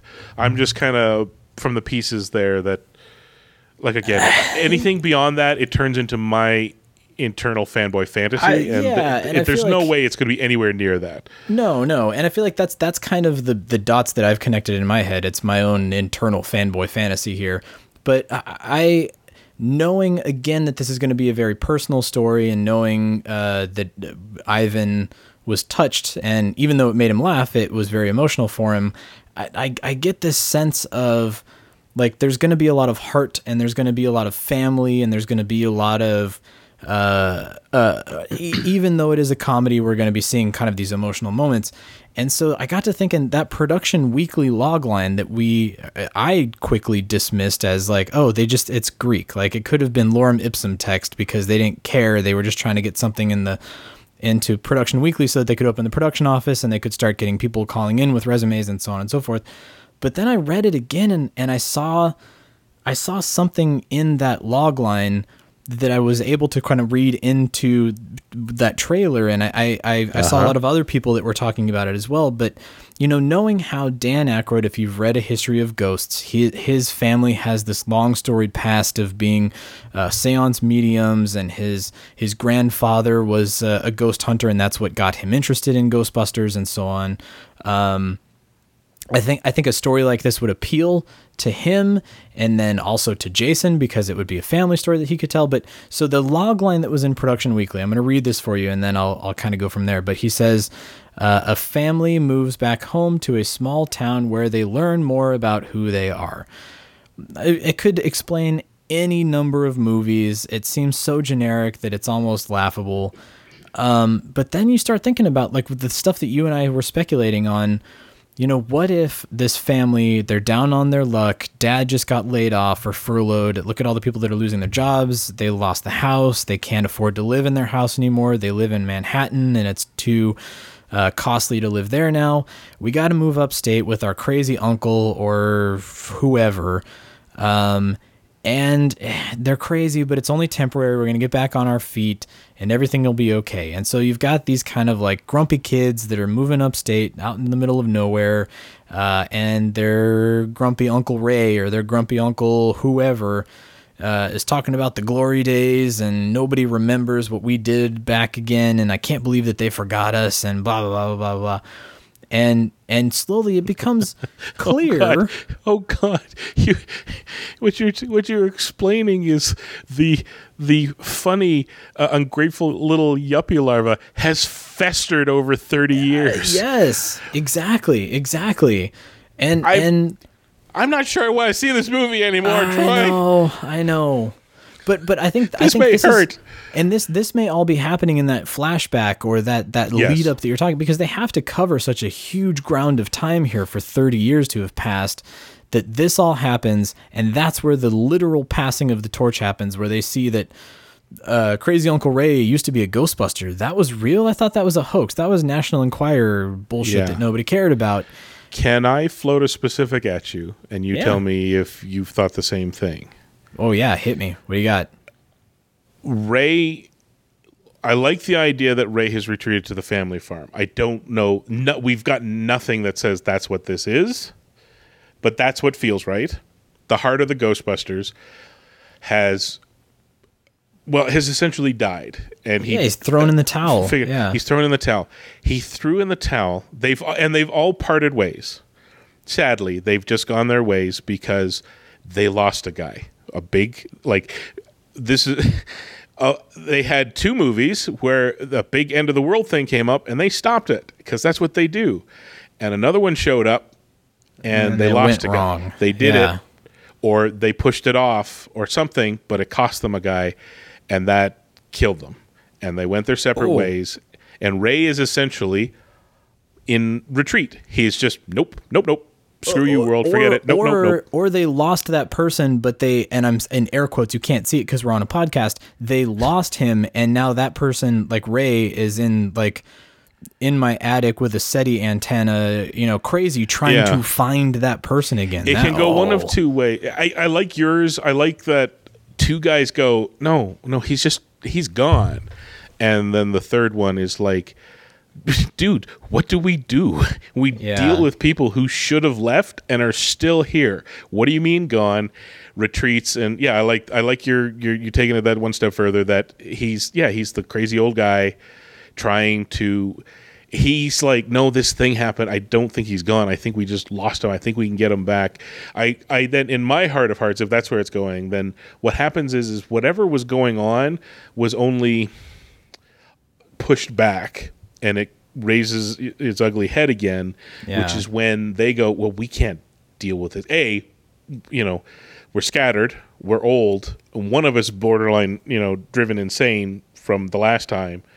Uh, but there are these, you know, this this younger group, uh, two of which, if we go with what's their names, uh, rumor having any validity, ready to step up and fill the two, you know, the brain and the heart. They're- Scientific, they're, yeah. right there. Um, and in that way, they deal with that problem, and that's where you get to put in your little, uh, from a distance, kind of silhouette hidden from light from behind, uh, the fourth man down, who doesn't come back. And this actually is something you and I talked about. We had different ideas because we were trying to parse it through an ATC lens and stuff like that. That, but the idea that one guy could be lost, and in dealing with it later on, uh, we get a little glimpse of him, but you don't have to have him there. Yeah, in he's the just on the other side. He's literally on the other side. Yeah. and this could be and it's ah, i'm a little verklempt it's a fantastic way to have all four yeah. somehow participate in this thing help shut it down one last time hand off to the new team and we all get to you know tip our hats to Yeah, you get to say Egon. goodbye. They get to say goodbye to Egon. We get to say we goodbye, can to, say Egon. goodbye to Egon Yeah. which I don't know if I want this movie. It sounds sad. I know it does sound it does sound sad. It, but But again, at the Ivan, end of the Ivan day- said he cried.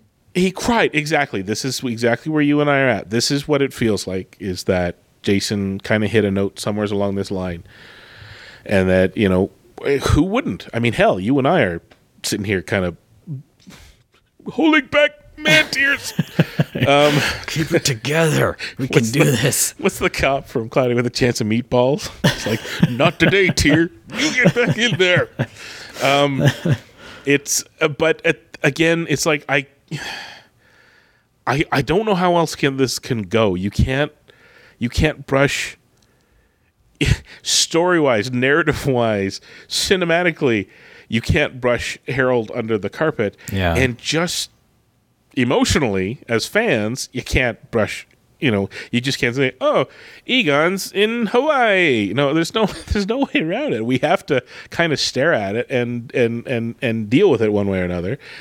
So I, it, at the end of the day, it's like Max Landis wasn't going to tell this story. Paul Feig uh, does what Paul Feig does. This was not a thing that Yeah. Paul Feig could do, but this is very much what Jason Reitman can do, which is a, you know, uh, heartwarming, bittersweet comedy drama. You know, I, I that's just there. We're speculating officially, but that's kind of where yeah. that's where I think it's headed. Well, and and and is setting setting the stage for anything that's to come. So if if Jason does this movie and then you know other people take over, that would make sense. Or uh, again, and and maybe what we can do is we can save for next week. Let's talk about what this means for the animated movie and Yes. the fan fest and all that stuff. Let's let's save because It's plenty fair enough to point out to talk about all this. Entertainment Weekly confirmed that it animated's not dead. We It's not assumed that it's coming this after this now. Yeah. This is the other reason why we're we were so surprised by this announcement. It's like because we were dealing with the fact that oh man, it sounds like animated's on hold for. It turns out we were right; it was on hold, just not for the reason we thought. We thought it was because Yeah. oh man, it all fell apart. It's no, because Sony went okay. Uh, we're putting a pause on this one. Uh, yeah, JK, bit. fast track this idea because we like this better, and then and, and it will impact the animated movie. That's for sure. They have they've said that the animated movie kind of operates um sep- separately from this, but I that could also change. So Oh, there's so much you and I can speculate about the animated one. yeah, now, so knowing- let's knowing let's talk about that so- later. Sure. Um, b- and, and because and, and I'm I'm kind of rushing us because I want to get to everybody's voicemails, and that's going to be Mm. a, a huge chunk here. Um, so so let's do this. There's plenty of time for you and I to be talking about this, um, and and our speculation, and of course it's going to be like fan fest. We're going to be like, what do we want? What do we don't want? We're we're going to talk about that till we're blue in the face. Let's not kid ourselves. Um, so so what we'll let, let, let's just for now leave it at well i guess there's some good stuff to talk about at fanfest this year Yeah, I, I, I mean, the good news is, and you can hear it maybe in in the uh, enthusiasm and energy of our voices. Like it sounds like you and I are both pumped about this. I'm I'm over the moon. I'm overjoyed. I'm still dealing with. uh, It, much like in, in in the announcement, the wake of the announcement of Paul Feig's movie, where I did not expect it at all, I'm kind of sitting here going, "Wait, is this real? Is this real life? Did I fall and slip and hit my head and I'm gonna wake up in my kitchen at any moment here? Yeah. Um, but it's it's great. I'm excited about it. There are so many great possibilities. okay i've seen this ewan mcgregor movie if people in your life turn you know if slowly but surely turn into twins or triplets that's your brain dying from lack of oxygen Oh, okay? no. All right. I'll- and it's I'll desperately in trying mind. to fill fill reality in your brain with duplicates Yeah, I'll I'll keep an eye out for that. Just in wait, was that Chris number one or number two? Ty? Just kidding. you know i probably shouldn't name drop obscure uh uh, Ewan McGregor movies. I can't remember what the hell it's called. People will be asking now. But anyways, go ahead. uh, you'll you'll figure it out. But uh, so yeah, so and we'll we'll play once we get more concrete information. I know that there was an Entertainment Weekly uh, uh, article that was just a reprint of the online article. Uh, Entertainment Tonight had a, a news story about it, but there wasn't that much on there except for some really great B-roll of the original film, which I've never seen before. So check that out. Um, but we'll we'll give you guys all of the news that there is to fit uh, on a podcast, plus all of our speculation in addition to that. And uh, I, I will reiterate to you again, we, we were joking about the Daily Mail and all of the nonsense that happened uh, with them. I'm not even going to bring that up here on the podcast because it's we're going to do our best to kind of sift through everything and cultivate it for you guys, uh, so that we're not talking about something that is unconfirmed or there's sources say or blah blah blah. blah. If if it is noteworthy, if it is something that intrigues us, maybe we'll talk about it, but we'll make sure to disclaim that it's it's a rumor at that point. But uh, we're we're going to do our best to kind of keep on the the straight and narrow path of all of the truth here as much as we can. And uh, we'll we'll kind of cultivate that for you guys. But uh, so without any further delay I, i'm going to launch into our voicemails here because you guys called in droves. Uh, so uh, here you the listeners are going to get your chance to speak. Uh, and then after that chris and i are going to come back for our wrap up and, and closing thoughts. So uh, hey play play that thing me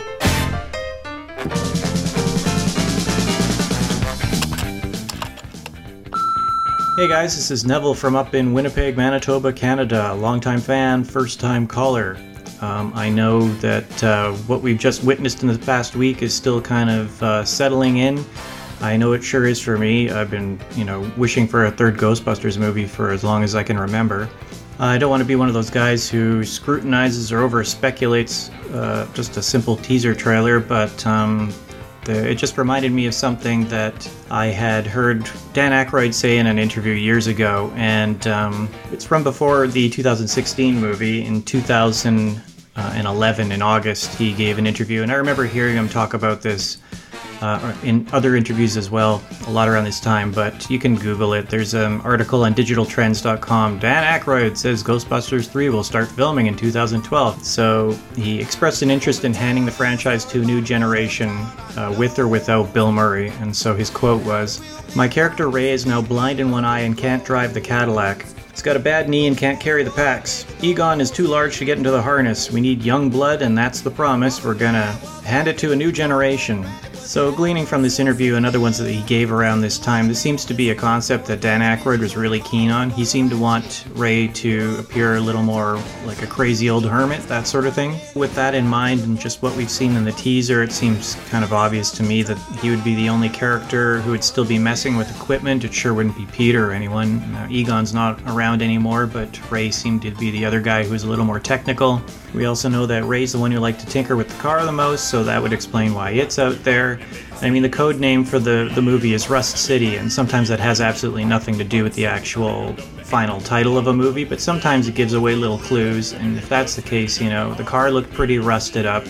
Chances are the reason why he can't fire up the equipment is because it hasn't been used in a while. So, if you think of it as a, as a plot device, then, you know, maybe he's been living out there in his hermit lifestyle, now something has happened, and for whatever reason, the Ghostbusters and Ghostbusting has been forgotten, and now the paranormal have returned. So he needs to recruit some help.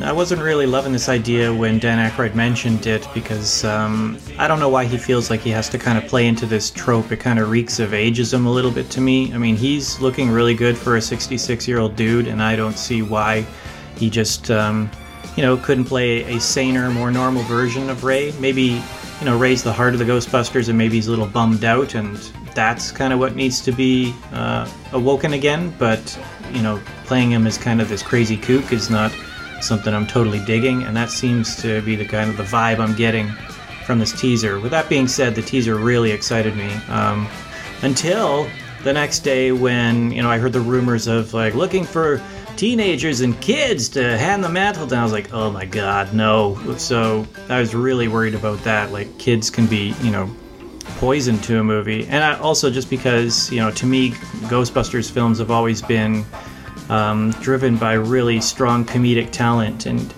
um, I'd really love to see comedians that have. Um, you know the right comic chops and have had experience either in Second City or SNL or Groundlings or UCB like like it's hard enough casting just kids that uh, know how to act, let alone know how to deliver a comedic performance that really stands out. So that part's got me a little concerned. So other than this, I just hope they don't try to subvert our expectations too much. You know, there's been a lot of that in Hollywood lately. It's like we're gonna we're gonna make it for the fans. We're not gonna give you exactly what you're expecting. It's like, uh, it ends up being a disappointment. So you know, they said they they're making it for the fans, and I hope that's truly the case. If that is the case, you know, there's some things I would expect to see. New York, uh, returning characters, um, that sort of stuff. Anyways, um, yeah, those are my comments. Uh, fight me. Hey guys, it's Corey from Los Angeles, originally from Maryland. Congrats on starting your fifth year. Been listening uh, for a few years now, and I love it. Um, uh, my fiance and I got our tickets to Ghostbusters Fan Fest, so we hope to see you all there in person, and obviously to thank you in person for your help earlier la- or later last year. Um, but I did want to call in about the Ghostbusters world. So right now I am level 31, uh, almost level 32. Um, I'm I'm sporting the RGB backpack. Uh, I did not get. I have not gotten the the skins yet. I do want Venkman's RGB uh, jumpsuit though. I don't have that. Uh, I'm with you, Troy. I like the snow. I love uh, you know being from Maryland. I enjoy the snow as well. So it's really cool to see all the skins and everything. And uh, you know, Chris, I'm with you. I, I hope that like we can even in the Tobin's Spirit guide see the different Slimers, the one with the hat, one without the hat, you know, yada yada yada. I hope that we can actually cycle through the different you know events and stuff like that, uh, seasonal event skins and things. Um, my team of ghosts, uh, is let's see, I have um, my leader is Moogly. I, I found a Moogly. He's only B. Uh, my whole team, all of them are five stars. Uh, Moogly's my leader. I have Dixie. Uh, she's A ranking. I have uh, Ellen Gold. She's S ranking. And I have a Yuki. Uh, she's A ranking. And those are my, my workhorses. I'm on story rank uh, hard right now. And honestly, I play a lot of the story. You know, I just let it run when I'm editing my podcast, uh, or if I'm making breakfast or lunch or something, you know, or, or cleaning, whatever. I just let the story go and I just keep, you know, getting stuff and runes and everything. And I think I've collected, let's see, 95 out of 151 uh, ghosts. So I'm at 95. But hope uh, hope we get a chance to play some when we're you know at FanFest this summer. So I'm looking forward to seeing you guys, and I hope hope you have a lot of fun. And congrats again on the fifth season. Can't wait to listen to every episode. So see you on the other side. Hey guys, this is Lynn from the Memphis Ghostbusters and the DeSoto County Ghostbusters. Longtime listener, first time caller. I just wanted to say that we're all excited about the new Ghostbusters movie news. Uh, it's just going to be an incredible year or so with, with the new movie and uh, all the comics and the con. Yeah, really, really excited about it and uh, looking forward to doing more events around here and hopefully seeing more ghost heads in the future. Um, I know a lot of folks weren't crazy about the 2016 movie. Uh, my wife and I really enjoyed it, and we met a lot of people that became Ghost fans, you know, Ghost heads because of it. And I'm hoping that this movie will do the same.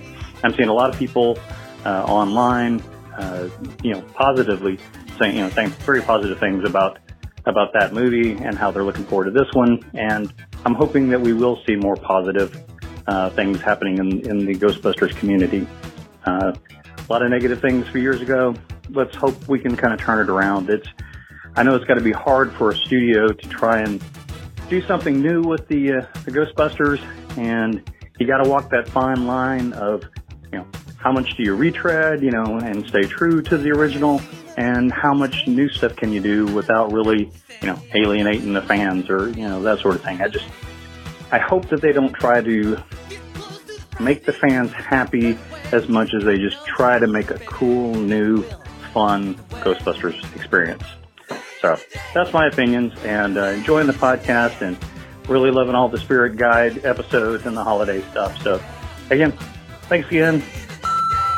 Hey, Chris and Troy, this is uh, Craig from Yes Have Some Podcast. Listen, I'm out of the country. I've been out of the country for a couple of weeks.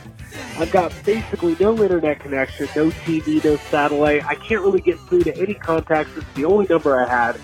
And I know you guys are talking about Ghostbusters and I don't know, maybe we're talking about FanFest and I the animated movie and oh gosh, uh, you know, Ghostbusters weekend coming up on sci-fi. Lots of good stuff to talk about.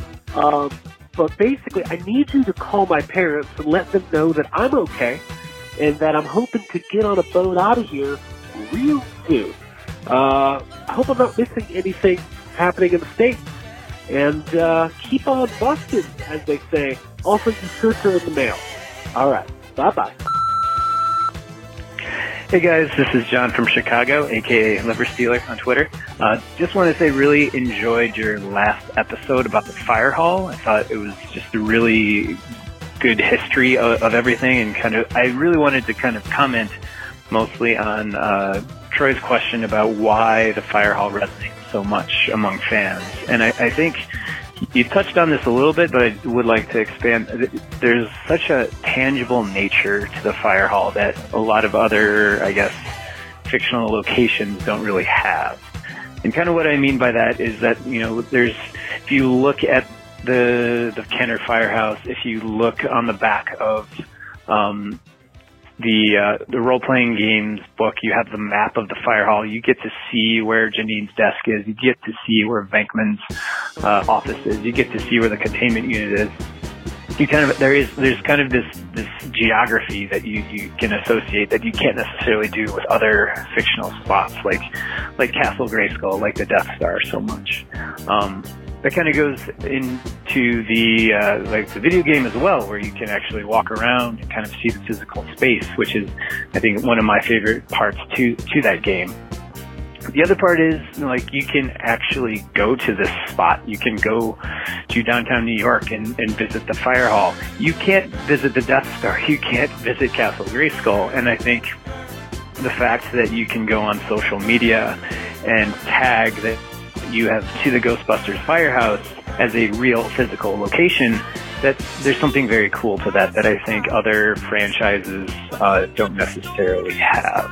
Um, it's kind of cool too how the official Ghostbusters uh, Instagram account they tag all their posts as coming from from uh, from New York City from from the fire hall, even though more than likely they're probably based out of California. So yeah, I think it's just that tangible tangible nature of it, which is what makes it so cool and so attainable, like you had mentioned in the podcast, which is which is why I think we all love it. So. Um, yeah, that's all I got. But thanks, guys, for all that you do. I'm really enjoy the podcast. Glad it's the fifth year in. That's really crazy and cool. But uh, see you guys all on the other side. Thanks. Hey guys, it's John from Positively Ghostbusters. Crazy couple days, huh? Uh, anyway, just wanted to chime in with uh, something I think is important. Uh, I think people should just understand that uh, in this fandom, there is no one person who gets to decide who is and is not a fan. People who are fans because of uh, Answer the Call are as much of a fan as us old guys who've been around since the 80s. And it's okay to not like something that other people like. I am beyond excited for Ghostbusters 2020. Some people aren't. I enjoyed Answer the Call. Some people didn't. And that's okay. But what's not okay is attacking another fan for being excited. I'm just hoping that this go around we can be better than we were in 2016. Keep up the good work, guys. Hope to see you at FanFest. Hey guys, it's uh, Craig again from Yes Have Some Podcast. Uh, at this point, maybe formerly of Yes Have Some Podcast. Look, I'm, I'm, I still don't have any numbers. I have your phone number. It's all, the only people I can reach out to is you. I, I don't feel like you called my parents. I need you to get in contact with somebody. I don't even have their number. Just search Craig's parents on Google and it should come up. And I'm a little worried. You guys haven't gotten back to me. What could be so important? What is happening in the world of Ghostbusters that would keep you from helping a friend? I don't get it. There's no way that anything's happening. FanFest hasn't even happened yet. And I, I, listen, please contact my parents. I need some money and also contact the embassy. And I just need your help. Okay. Oh, look. Wait a minute. Oh, look. Somebody's coming. Oh, boy. They've got guns. I gotta go. Hi, Chris. Hi, Troy. This is Jacob from the Circle City Ghostbusters calling you once again. I just saw the news about uh, Jason Reitman's upcoming Ghostbusters movie. I don't know what emotions I'm feeling right now. It's wild. Uh, I'll say that. I, it's it's crazy. It's crazy, you guys. This is awesome. And uh, now I'm really wondering what this fan fest is. Is this a set visit? Is it something more? I don't know. Uh, really like this week's episode. Really looking forward to next week's episode.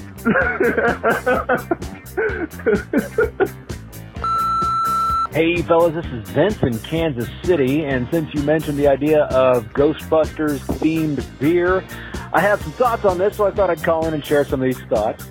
Uh, you could do anything alliterative like the Poha Porter, the Stantz Stout, a Barrett Belgian, Peter Pilsner, uh, perhaps maybe an ESB, an extra Spangler bitter, or even maybe a Goza, the Gozerian. Uh, Goza is a tart type of beer. I've heard it pronounced a myriad of ways, but to my understanding, the correct pronunciation is Goza, so therefore Goza, the Gozerian. Uh, you could base it on like a, a chromatic reference. In other words, white and red for Moogly, the no ghost symbol being like a cherry, vanilla, anything, stout, a porter, a wheat.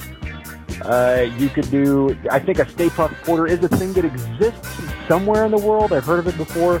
But you could, of course, do a stout. I think a Stay Puft Saison might be fun. Maybe a farmhouse ale with a touch of uh, marshmallowy goodness.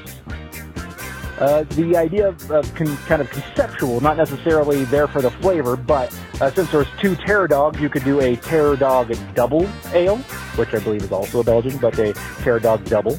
Uh, a black and tan, don't cross the streams black and tan because if you have the right densities for the beer, one will float atop the other beer, therefore being literally black and tan. So a don't cross the streams one.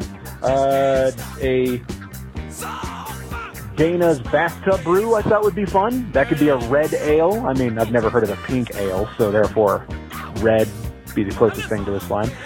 And uh, also my good buddy uh, Tim of the Kansas City Bastards. He had once had the idea for an ale called the I Have Seen Shit That Would Turn You White Ale, or even maybe a wit ale or a wit beer. I believe they're all lateral movement from each other. So I had that thought. I thought it was fun, so I figured I'd give you guys a shout and let you know. You guys have yourself a lovely day. Hey, Chris, Troy. Uh, it's Craig again from Yes Have Some podcast. Uh, listen, it's been a couple days, and I'm, I'm starting to get worried. I I know I told you to call my parents. I don't have their number. This is the only number I have, like I stated in the earlier voicemail. So look, search Craig's parents on Google. And you should be able to. Literally any parents would be fine, but I do need help. If you could contact the U.S. Embassy here in where I don't even know what I'm on an island. There might not even be an embassy. Where are you guys? It's not like there's anything happening in the world of Ghost. I, I traveled on an off season for Ghostbusters. Okay? FanFest isn't here yet, and I know you're not busy. Nothing would be keeping you from helping me. I miss my family. I miss my friends, and and most of all, I oh I gotta I got I gotta go. Happy New Year! Hey guys, it's me, Bernie from Hempstead. Let's wait for this new season. I just listened to the first episode, you know, the firehouse. And I've always wanted to live in a firehouse. It just seems like such a cool idea, you know. Just find an old abandoned firehouse, fixing it up, you know, have it be both your place of work and, you know, regular residents, you know, like one stop shop, you know, you, like you don't even have to go anywhere. You can just go downstairs and like, oh, it's time for work, and then you can head back upstairs. It's like, oh, it's quitting time anytime you want. but yeah, it, it always seems like a cool idea, and I and I would love to live in a firehouse now if I could, but realistically, that's not possible. But hey, we can dream, right? Hey guys, it's Tommy from Pittsburgh, and man, this this just doesn't really seem to feel real yet. Like I'm sitting there building my Play, uh, Playmobil Ecto One from Christmas finally the other night, and boom, a alert pops up. Reitman's directing a new Ghostbusters movie. The next morning, I'm excited. I'm starting to send this to some people in text messages. I go looking for the link to send them, and there's a teaser trailer. If somebody's pulling a prank on me, I hope they stop because my heart can't take this. Thanks, guys, and I'll see you on the other side. Hi, Chris and Troy. Hi, all the ghost heads out there. I hope everyone's having a good start to the new year. I'm calling in to give congratulations on the latest episode of uh, the podcast. This is the, the latest entry of Tobin's Spirit Guide, and I just wanted to say that was a really good episode. I think um, you made a very good point uh, regarding the Firehouse's status as a character in the universe. I feel like, in a way, the Firehouse, you can't really think of Ghostbusters without the Firehouse. I mean, whenever Ghost heads do their own stand films, they always like to make it in the firehouse. And I think it's because of the aesthetic of the Ghostbusters are kind of like they're kind of like emergency services, but they're really not. They're still a, a private slash public business. How that works. And I know one time Dan Aykroyd in an interview for the video game, he once stated that uh, New York was a very important element of Ghostbusters. It's one of the great New York films. I live in New York, and I think it's because the building comes from a time period where the architecture was rather unique for the turn of the century, and it's it's a nice staple of old New York when it kind of was like a gritty, rough-looking city. Where now today buildings are more sleek and modern and updated.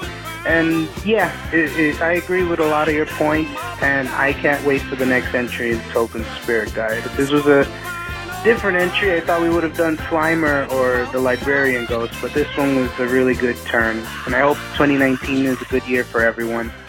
All right then, bye bye. Uh, yes. Hello? This message is for Troy and Chris. This is Officer Streback at the Cook Islands U.S. Embassy. We were wondering if you had any information on the whereabouts of a gentleman named Craig Goldberg.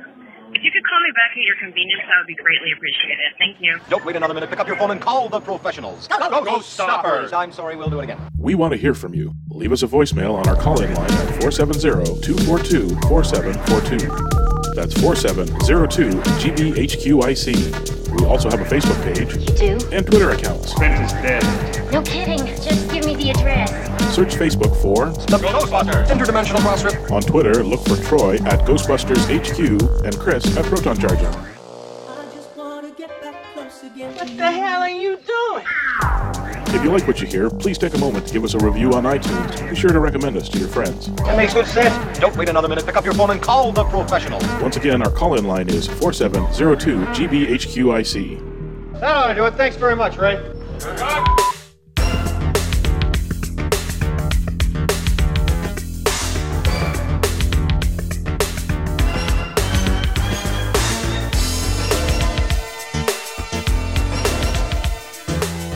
Uh, thank you everybody for blowing up our voicemail. That was that was cool. I I wish that we got that many calls every week. Uh, Do we need to have a surprise movie announcement every week? To, you- no, I'm I'm kidding. You guys, Apparently, my new call all the time. collectible is not as exciting as a third Ghostbusters film. Fine and dandy. All right, that's fine. But yeah, I, I have a feeling this is again, uh, Chris. I think I commented to you that I had forgotten about the frenetic pace that we have to deal Third, with. fourth? Yeah, no, I am with you. Actually, no, I'll save it for the final thoughts. Go ahead. All right. Well, I, I was just gonna say that I, I'm uh, I'm out of shape. I'm out of uh, my endurance levels from 2016. I know. I was not anticipating. I was like, it's gonna be nice and calm until like maybe May, June before FanFest. But no, here we go. Let's do it. Here we go. Good lord. Uh, but anyway, so uh, I do want to give you time for your final thoughts here. I know we're running way, way, way, way long, which was anticipated for this particular announcement. But uh, what Um, uh, what you got for final thoughts? Uh, are we calling this Ghostbusters 3? Like, technically, it's a fourth Ghostbusters movie, technically. Uh, but in a line, I don't think this is something I was thinking about earlier too. I don't think they're going to call it Ghostbusters 3. No, I it'll feel be Ghostbusters to a degree. colon blah blah blah blah blah something. Yeah, I feel in the yeah, Subtitle. I feel it's a subtitle world that, especially after all the Marvel movies and all that. You know, one, two, three. That's just that is very out in Hollywood right now. Subtitling your films is much hotter, and I think, frankly, I'd I'd much prefer that this film have a subtitle than just being kind of the, you know, the the, the old school bold and brashy three. Um, it it'll be like I mean Jumanji. They did Jumanji: Welcome to the Jungle, but everybody Yeah. called it Jumanji. Uh, Ghostbusters: Answer the Call was different. That was kind of a, a, footnote. It became Ghostbusters: Answer the Call after the fact. But Yeah, uh, Yeah. I mean, Fast and the Furious, the Marvel movies, even DC does it right, where they. It's not Wonder Woman two; it'll be Wonder Woman something Wonder Woman something something. 1984, I think they're calling it, right? Yeah, right. Fun. They they play around with it. I kind of and I kind of feel that that that's fine. Uh, but the other thing was, now I know why we haven't heard about FanFest because a lot of people, and we talked about this before, and we tried to explain the the the weird push me pull you catch you know catch 22 of, of, of putting this particular unique event together which was they gotta announce it enough time to give people a heads up to prepare to go for it but they also need time to get ducks in a row for what's going to be at the event and we're right at the cusp we are at the the half a year out uh, well, a week past it right now. Yeah. But we're we're roughly six months out from when it's all happening, and it felt like this would be the point where they'd start announcing stuff. And now we know why, because I I believe fairly soon we'll start hearing more about what's going to be what the particulars are for the event. But if you front loaded the fact that there's another movie coming out next year, it really takes the weight off of everything that you're going to say about it afterwards. Yeah, So if you tried to sell people up to this point, people still would have like, hey, maybe I don't know. And when you announce there's a new Ghostbusters in the making, uh, I I think. I, I, I, let me put it this way: if you haven't bought your that that that uh, uh, head deposit. of the line fast Yeah, pass deposit, yeah. whatever you want to call it, there. Um, but yeah, but boy, you really should because, and like I said, you and I will get into speculating about this, but this opens up so many possibilities in six months between now and GB Fan Fest. I, I, I think there's a very strong chance that perhaps Mr. Reitman, uh, Junior and Senior, will be on hand to talk about the new movie, and maybe they'll talk about the casting, or maybe they'll show off some concept art or a small clip or something. I was going to say, it sounds like they'll right? be filming at that point already. Which it, I mean, it's well, it's funny when they've you, started, right? Yeah, so yeah, I mean when you when you put it that way, it sounds like they did all of this for FanFest, which is not the case. I feel like No. FanFest was a result of this. They knew that they were going to do this no, announcement. I don't, and, they're not you know. doing it for FanFest, but I now know why. Like, because not knowing that there was a new movie being made, I was kind of going, we should probably hear something by Yeah. now, shouldn't we? And, and if everybody shows up in LA and all they do is like, and here's the animated movie, what we're going to be doing, and everybody's like, oh, really? That's the announcement? well. I mean, okay. uh, I think, yeah, I think it's done exactly the one thing that we we weren't sure because all the similar events we keep going to Star Wars Celebration and all that.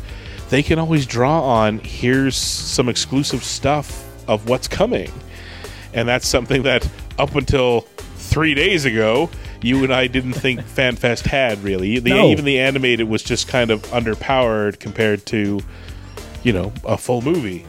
But uh, now FanFest has access to the thing that all the other big uh, fan gatherings have, which is access to a little bit of a, an exclusive first look at what's coming the following year. Yeah, and, and whatever reveals, maybe I mean, seeing how close they kept everything to the vest leading up to this announcement, Oh, yeah. I have a feeling they're going to be pretty tight-lipped about things from this point forward too. So we may not Yeah. know anything concrete from now until June. Until June, and and FanFest on that, what you know, Saturday morning or whatever, uh, when they have whatever panel it is, that's when we find out like, oh my God, here's the people that are in it, and Yeah. here's a clip or here's a sizzle reel or here's, Here's something. a sizzle reel. Yeah. Uh, here's. Uh, we'd like to introduce the cast. You know what I mean? Yeah, Like yeah. things like that. All of a sudden, let's put it this way: for the money we've put down, we talked about this before. Just to to go hang out in LA with a bunch of fans, yeah, not a Yeah. bad holiday couple of days. Sure. And now it becomes a big well, show. Yeah. Yes. Now we may have to fist fight people to, to get in, certainly. So, uh, I kind of Please kinda, don't fist fight people to get please in. Don't Please, we got enough problems right now. I do. I, I, I, that's that's my final thought. Is I was keen to go just because it was in my head going to be like going to the Answer the Call premiere. Only you and I don't have to work, so we can actually enjoy the fandom. We talked about this before, right? Like Wait, but just, does this mean we have to like do stuff now? I bet this means we're gonna have to do stuff. We're gonna have to be podcasting the entire time. But that's okay. Again, I'm not complaining, but it's it's just changed you and our plans probably. But well, anyway, if if nothing else, even if we are working, at least we're working in amongst everybody else there. Whereas last Yeah. time, you and I stood for six hours in the blazing sun, uh, apart from everybody unable else, to go yeah. anywhere or talk to anybody Yeah. or do anything other than whoever wandered up within range. Um, so, Yeah, it's gonna be. I mean, uh, I think one of the the things that hit me after this surprise reaction was like, "Whoa, what does this mean for FanFest?" And again, we'll be talking more about this next week. I'm sure we'll be talking about more of all of this next week. Who am I kidding? We're gonna be talking about this for months. Months. So stay, buckle up, guys. Here we go. I got one But- last uh, final yeah. thought. If you want to hear it, Yeah, yeah, yeah. Hit me. it's uh, it'll be the note I go out on. It's kind of related to New Year's resolutions and all this because we talked about that before. Yes. Uh, and in Yeah, this case, I've week. kind of amended it in that this was something rattling around ahead in my head for a while, and I think now I'm going to do it. I kind of talked about it on the social media there. It's like I think when I get home, I'm going to start going through and and paring down my collection of stuff. I've Oh, enjoyed boy, it for three years. Yeah, well, maybe, but we're about to head into a period where everybody's really into Ghostbusters. I've enjoyed all this stuff for years, and for the last three, it's been out on a shelf where I can just kind of really look at it and love all the stuff I've had and remember where I got it and all that sort of thing. But at the same time, I'm now at the point where it's like I put my on the audio podcast. I put my fist to the skies and I shake them at Mister Jeffrey Shrek. Uh, I was going to say Jeffrey. that that Um, email you just got was Dre- uh, Jeff uh, sending you a flat rate offer for your entire collection, probably. no, well, that's funny. Now that you mention it, you might be right. But also, um, the gentleman whose name has uh, I've forgotten now, but uh, the Yes Have Some crowd went out and visited him here, there, and all that. Right? They Oh, all Bob- shared Bobby the same 80s, dream I yeah. had, which was, um, you know, we all. I I don't think they've ever talked about it, but I'm sure it's roughly the same. We- all wanted to be the Steve Sansweet of Ghostbusters. It's just that in the, as things have gone along, I got a pretty decent collection, but I'm nowhere near, you know, a Sansweet uh, collection. Shrek is heading towards museum class with his, you know, props, etc. Um, what was the gentleman's name? Rob. Um, Uh, Bobby, Bobby, Bobby- Why can't I think of his, his real name? Bobby 80s. I can't Bobby think of his 80s, name. right. That- I wanna feel say like that, I'm but on always- AOL. What's his real name? Yeah, I'm sitting sorry. there going, "Oh, it's so disrespectful. I don't know his name, but it's also the name he picked for himself for being online." So, but Bobby's '80s, he has so much stuff. His basement is way more Sansweet esque than than than mine is, sort of thing. So I'm kind of like, well, you know, I've talked about it before. I I dig the real Ghostbusters, but I was a little older when they came out, so they are not they are not in my heart as much as say some of the other stuff is. So it's kind of like, well, cool, but then I don't need to hold on to this stuff. Why not? You know, it's time for me to to uh, upcycle it back into the system so that people who are like, "OMG, I am absolutely an RGB fan," you know, can can can access some of this stuff. Um well, well, that uh, and, well, that and you know, I, I uh, it'll help with a, a flight to LA here in six months' time. But uh, but it's like I want I want I've I've had the the the the Sansweet esque basement. I've had you know similar to you know Bobby eighties the the basement filled with stuff where everywhere you look there is something and you're just like I you just can't take it in in in anything less than a couple of hours. Like well, I've had that. What I want now is I want the pieces that are closest. I'm heading off in a Marie Kondo, a pop culture Marie Kondo. Does it bring me joy? kind of Yeah. thing. What everything here? What most brings me joy?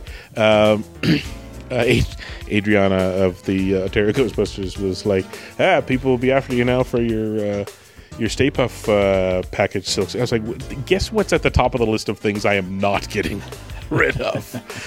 That thing sits on the wall right underneath the photo of you and I at Answer the Call with the patch of the green carpet. I was like, no, those are the things that I'm like, Yeah, it yeah, brings me joy. Yeah. that brings me joy. I want to make space so I can put, you know, uh, me and Paul Feig at the premiere, me, uh, you know, and and and getting to meet Dan and and. Uh, you and I getting our, our certificates from Ivan Reitman and all that sort of thing. It's like that's kind of I'm turning into an old man. I, I kind of like want to clear out some of the toys and collectibles and start putting up more and more of the tangible memory stuff. But uh, Yeah. that's my fun. Oh God, that's uh, don't do that. It sounds depressed. Yes, sad old man tales. God, no, I this is it's been an emotional. I mean, you know, Yeah. considering the hour and ha- a half that we've recorded, not including all the voicemails, that yeah, it's been emotional for well, good here's, reason. Here's here's the thing. It's been ten years since I had to have minimum ten years since I had to have everything that had Ghostbusters on it. Like I've picked up stuff over the years, the new stuff, right? Like I uh, I really dug the Funko Pops, and I got a bunch of them and the exclusives. I like getting those. At the same time, uh, don't uh, you can gasp for this one? I'm not sure about the Diamond Select figures. I haven't opened them. I have. No, it's okay. I, I'm, miss- I mean, I missing. it. I get I'm missing. We're- I'm missing a few to build the temple, and I don't have the space for the temple. And I've talked about it before. I'm not really an action figure guy. I loved Yeah. having them, but it's like I'm looking at it going, this might be as far as it goes. And I'm sitting there going, I have the NECA, the NECA figures. It's like they're great. I'm not a figure guy. Like, why am I holding on to these? Like, so you know. Uh, the world is only you know the fandom around the world is only increasing it's like if I'm already in a headspace where I don't automatically buy everything that comes out, basically the stuff I've gotten before is kind of the same thing. Like if all that stuff had come out in the last 10 years, I would have been picking and choosing. So it's kind of Yeah. like I'm going to pick and choose the stuff. I've loved having them. I got actually uh, we talked about this before too. I have a little tiny uh, um, um, light box. I'll take some, you know, some nice print quality photos and all that of, of my stuff. So at least I have a record of it, or if, I don't know, maybe I'll get to write a book one day. Who knows? But uh, point is, is I'll, I'll keep a nice record of the stuff I have. Uh, but no, it's time to, you know, offer it up to somebody that's gonna love getting it and you know having it on their shelf. So Yeah.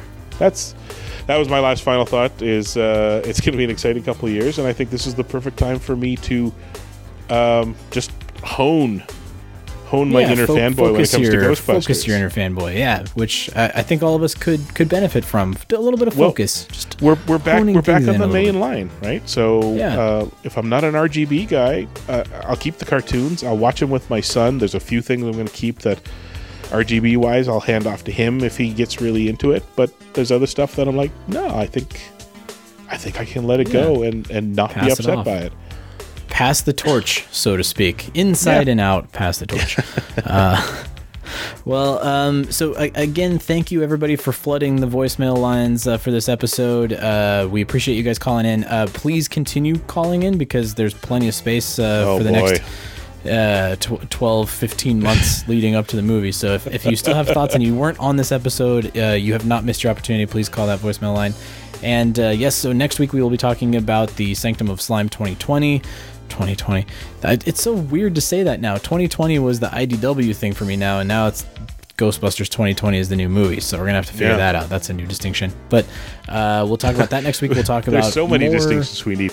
People are Oh, hashtagging Ghostbusters 20 because it's in the year 2020.